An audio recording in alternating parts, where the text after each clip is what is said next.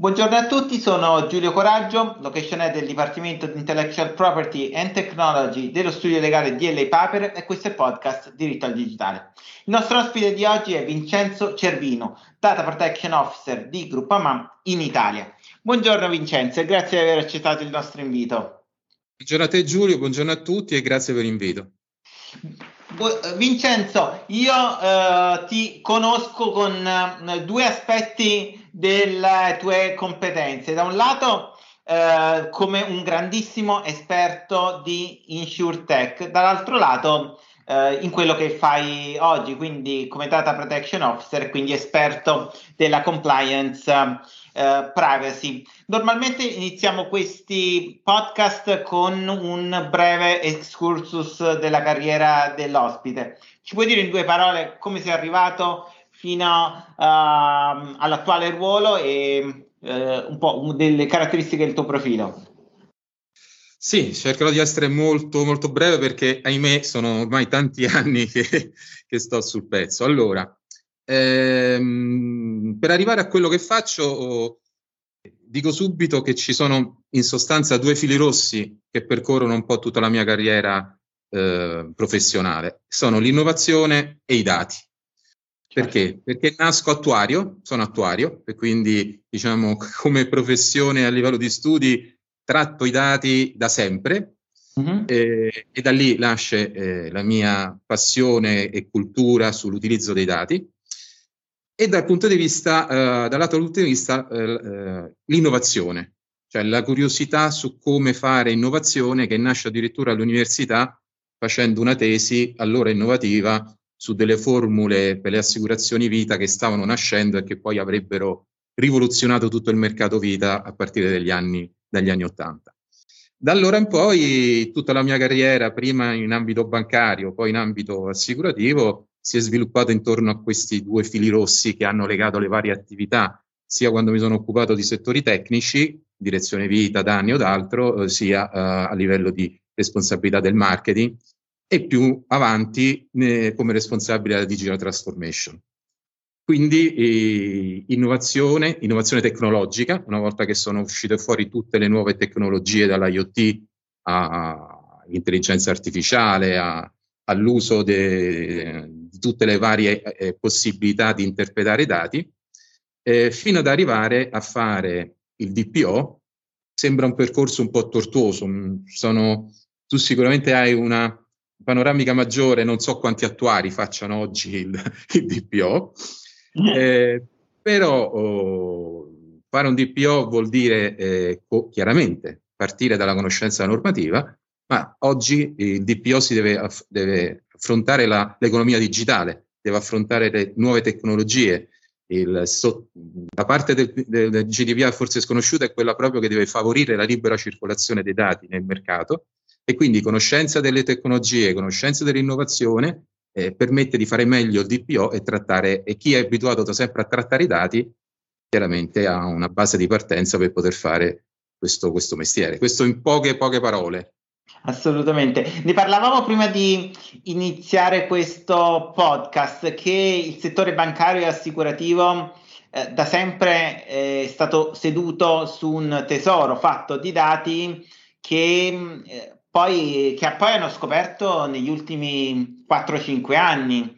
Eh, forse ancora più de- nell'assicurativo che nel bancario era stato un settore, almeno dal mio punto di vista di, ehm, dall'esterno, un po' che dormiente, che viveva dei, dei fasti dell'epoca e eh, pensava poco all'innovazione. Negli ultimi cinque anni direi che c'è stata una accelerazione all'innovazione, ma tu la vedi come una sorta di bolla o iniziativa di marketing o effettivamente le aziende, le compagnie assicurative stanno cambiando e stanno cambiando velocemente con l'InsurTech? Allora, ehm, innanzitutto sono d'accordo con te, nel corso degli anni di innovazione nel mercato assicurativo ce n'è stato poco e quel poco che c'è stato fondamentalmente è stata innovazione di prodotto, ma l'innovazione di prodotto è facilmente replicabile e comunque si possono contare sulle dita di una mano le grosse innovazioni di prodotto che hanno cambiato il mercato. Con l'esplosione dell'economia digitale, di internet e di tutto il resto, eh, le compagnie hanno cominciato a, ad annusare un po' che cosa vuol dire innovazione. Qui permettimi una brevissima, eh, così, eh, mio punto di vista. Eh, una cosa è digitalizzare, una cosa è essere digitali. Le compagnie hanno approcciato oh, questo, questo tema digitalizzando. Ma digitalizzare vuol dire fondamentalmente cercare efficienza operativa, riduzione dei costi cioè cercare di fare meglio in tempi minori, eccetera, eccetera, quello che magari prima si faceva manualmente con processi di altro tipo. Eh, digitalizzare si va verso la standardizzazione. Eh, essere digitali, quindi lavorare digitale, è un'altra cosa. Allora, le compagnie, ma molte aziende, hanno affrontato prima, grazie allo sviluppo delle nuove tecnologie, eh, ad esempio di automazione, l'RPA, eccetera, un discorso di digitalizzazione quindi di efficienza di operativa. Adesso, e devo dire eh, anche grazie alla pandemia, invece c'è un discorso di trasformazione digitale e quindi cioè di diventare digitali. La grossa differenza tra digitalizzazione e digitale è proprio questa. La digitalizzazione eh, va verso l'efficienza operativa. Digitale vuol dire creare delle proposte di valore con al centro il cliente. Quindi sono due, è un punto di arrivo che parte dalla digitalizzazione, ma vuol dire essere altro. Ma secondo te quali sono le aree in cui queste soluzioni di InsurTech nell'offerta al cliente hanno uh, preso, sono diventate più di successo? Se non sbaglio, l'Italia è, è, il paese in cui c'è il numero più alto di black box addirittura a livello mondiale. Uh, però poi, almeno parlando con alcuni eh, clienti sembrava che i dati acquisiti dal black box poi raramente venivano utilizzati ehm, in concreto per parametrare il premio assicurativo, per servizi concreti all'utente, perché il black box poi diventerebbe una centralina da cui io poi offro servizi a valore aggiunto al cliente, no? Questo... Assolutamente sì. Diciamo che quello è il punto d'arrivo. Allora, eh, prima mi parlavi se l'insurtech è una bolla oppure un qualcosa che sta diventando strutturale. Allora, il mio punto di vista è che il futuro delle compagnie dell'industria assicurativa è l'insurtech. Poi, se mi si chiede quando, eh, lì ci ci si, deve lavorare ancora tanto. Eh, quindi è inevitabile che le compagnie d'assicurazione del domani eh, non potranno non essere insurtech. Insurtech eh, non, non penso alle start-up insurtech. Insurtech per me vuol dire fare assicurazione utilizzando le tecnologie eh, che potenzialmente possono eh, dare quel valore aggiunto in più alla compagnia. Quindi eh, vuol dire utilizzare eh, l'IoT, ma non soltanto per quello che dici tu, eh, vuol dire utilizzare l'intelligenza artificiale, vuol dire utilizzare tutte le varie tecnologie per creare delle offerte di valore. Il punto oh, dove siamo adesso è un punto che ancora deve essere sviluppato. Il punto finale è chiaramente ben, ben diverso. Io penso che eh, un domani non si potrà lavorare nel mercato assicurativo se le compagnie non saranno delle tech company. Il futuro è assolutamente quello. Il problema è quando ci si arriverà. Però da questo punto di vista, cito un libro curato da un amico, uh, la pandemia ha, ha, fatto, ha creato una doppia accelerazione, perché all'accelerazione tecnologica, molto potente negli ultimi anni, ha abbinato una tec- un'accelerazione culturale. E questo sta accelerando questo percorso virtuoso. Quindi molte compagnie ormai stanno facendo tante cose, e poi ci vogliono dei tempi. Ci vogliono dei tempi perché eh, sempre eh, in base a una delle, ta- alle tante esperienze che ho avuto io nel mio percorso professionale, l'Italia è lunga e larga l'Italia non è fatta solo di grandi città, ma è fatta di tanti anche piccoli centri e, le esigenze, le, quando si legge le esigenze e le abitudini dei consumatori sono cambiati, vanno verso il digitale e vogliono un'offerta ibrida, sono d'accordo, ma nelle grandi città. Eh, certo. se ci si sposta un po' più sul territorio, e una delle ultime esperienze circa tre anni fa, ho girato in lungo e largo l'Italia proprio per un discorso di vedere come eh, digitalizzare al fine di diventare digitali anche nel, eh, sulla rete di, degli intermediari, ti, ti, posso assicurare che le, le, una cosa è lavorare in una città, Roma, Milano, le grandi città, e una cosa è lavorare in piccoli centri di provincia eh, dove, dove, si fa molto più fatica a portare avanti discorsi di questo genere, dove eh, il contatto è ancora personale e non è digitale. Quindi c'è molto, c'è molto da lavorare. Però la palla sta in mano alle compagnie, perché quello che dicevo prima è creare proposte di valore. Se non si creano proposte di valore non si diventerà insurtech e quindi sta alle compagnie darsi, darsi da fare. Che, che, ne pensi dell'ingresso nel mercato dell'insurance di giganti tipo Google? Se ne parla tanto. Uh, immagino che prima o poi anche gli altri big del tech ci entreranno come sono entrati per esempio nel mercato dei payment. Può essere che questo ingresso, l'ingresso di questi giganti faccia sì che le compagnie, tra virgolette, tradizionali siano forzate a accelerare il cambiamento e a renderlo più, più concreto? Assolutamente, so. assolutamente sì, tu hai citato Google, ma io ti cito Amazon. Amazon è già entrata nelle assicurazioni, non ancora sul mercato italiano, ma all'estero è già, è già entrata, quindi eh, sicuramente entreranno. E questo mh, perché? Perché entreranno? Perché anche qui il futuro è molto di ecosistemi digitali, quindi di piattaforme che saranno in grado di dare eh, servizi di vario genere e di valore ai clienti, di vario tipo. Qui poi si dipenderà se le compagnie avranno un ruolo da, da leader da guida di queste piattaforme, aggregando intorno a sé tutta una serie di partner in grado di dare altri servizi, penso ad esempio a un ecosistema saluto per la casa, no?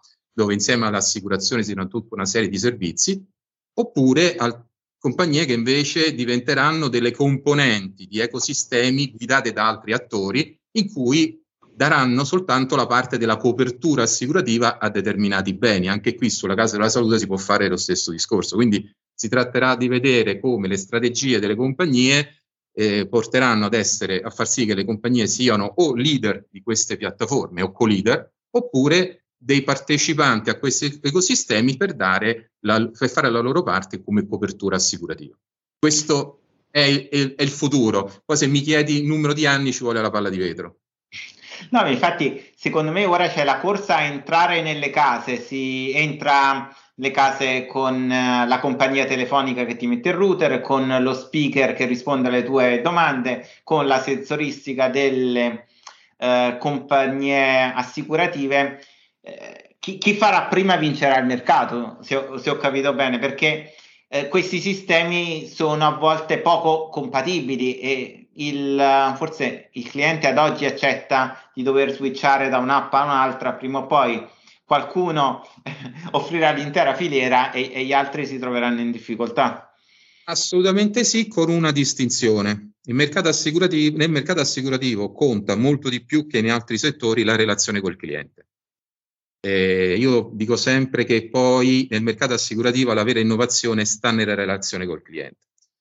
Eh, il futuro è, è ibrido, quindi ci saranno dei consumatori che si rivolgeranno al digitale io faccio sempre l'esempio, avendo due figli giovani, che probabilmente loro non metteranno mai piede forse in una, una d'assicurazione, ma ci saranno clienti che andranno, si rivolgeranno sempre al loro assicuratore di fiducia. E poi, ci, e poi, la particolarità del mercato assicurativo è che non tutti i prodotti potranno essere eh, ess, eh, fatti con il digitale, eh, resi digitali, eh, perché comunque anche il digitale comporta una certa standardizzazione. E ci sono dei prodotti, penso ad esempio alle coperture sulla salute o i rischi aziendali sulle medie e grandi aziende di un certo valore, che comporteranno sempre la necessità del valore aggiunto di un consulente assicurativo.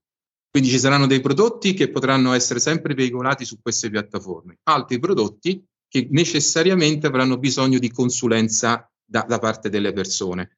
Quindi veramente sarà un mercato ibrido e quindi qui conterà sia la capacità delle compagnie, sfruttando i dati, di creare valore con le loro offerte, sia di far sì che eh, le proprie reti di vendita siano in grado, sempre grazie alla tecnologia, di approfondire bene le esigenze, le abitudini, le aspettative dei clienti per offerte su misura personalizzate. Cioè le parole d'ordine sono semplicità e personalizzazione in entrambi i casi. Assolutamente.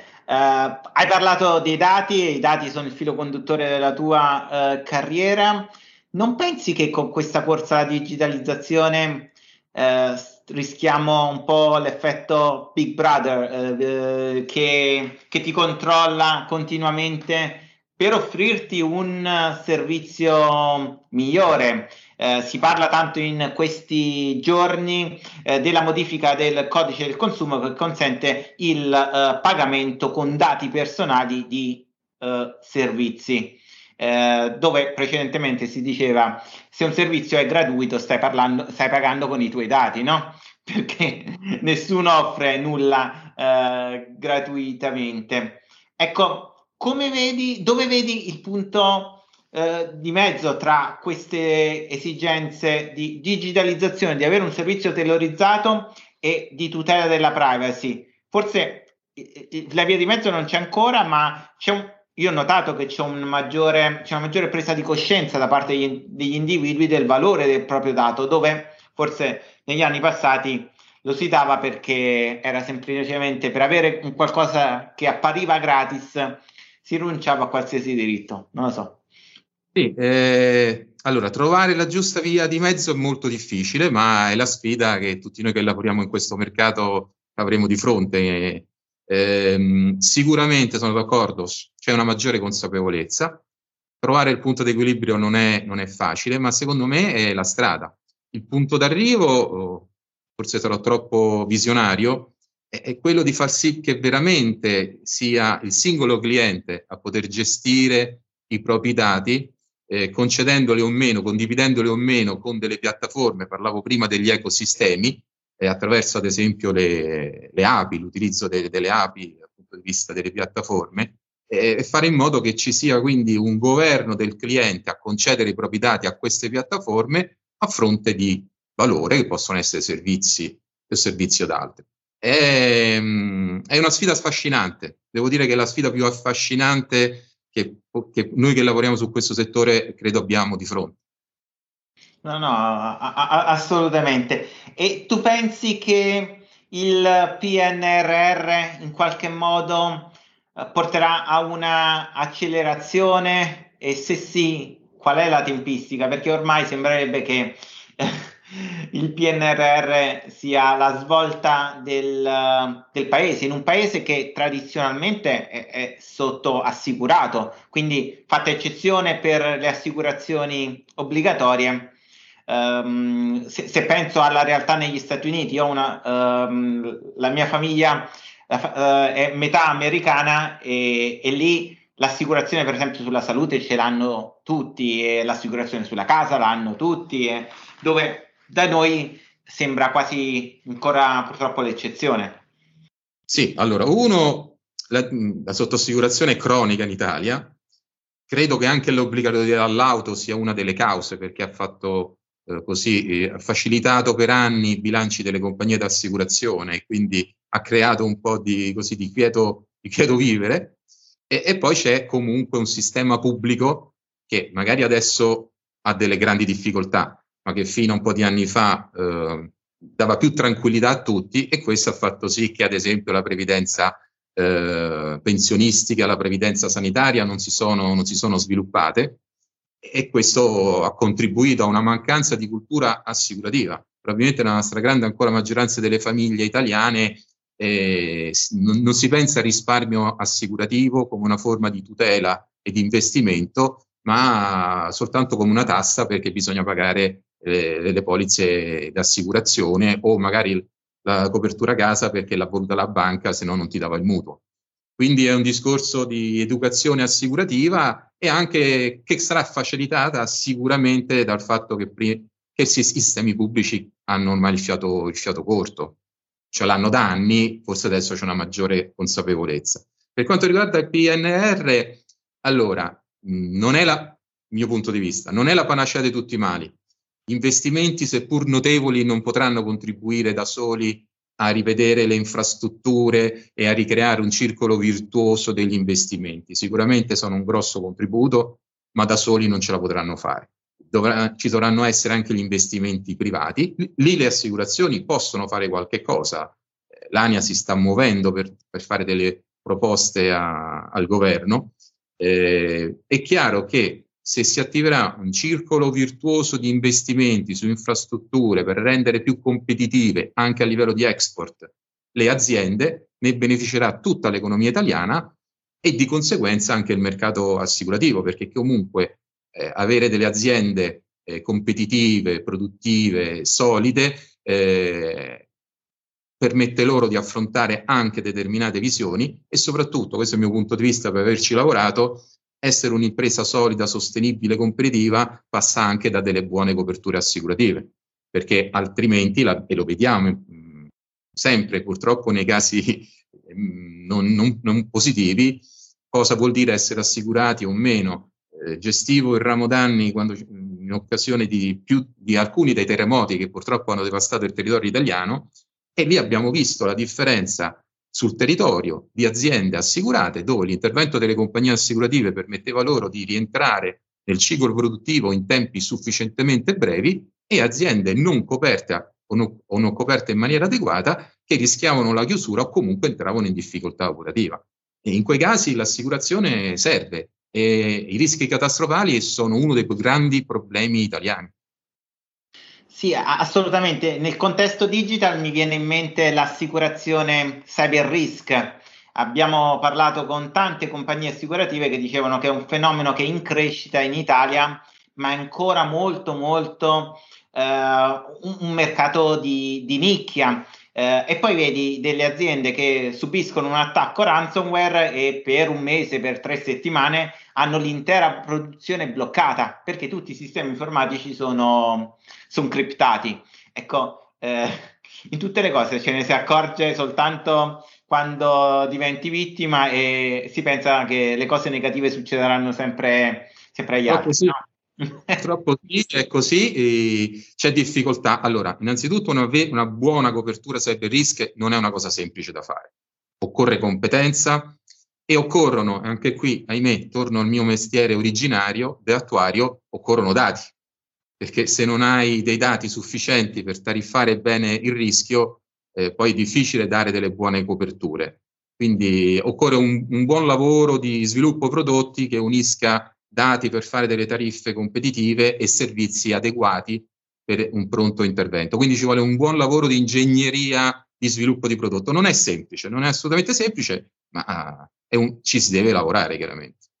Sì, sì, su questo forse molte volte sì, non si tiene conto che la compliance cyber, che non è soltanto data da investimenti in cyber security, possono, può portare a una riduzione del premio assicurativo dalla polizza uh, cyber perché evidentemente la compagnia assicurativa deve fare una analisi del rischio. Ad oggi la fa con questionari, eh, a volte con analisi tecniche in caso di più grandi progetti, ma avere un'analisi fatta da legali sulla compliance per risk eh, può certamente aiutare.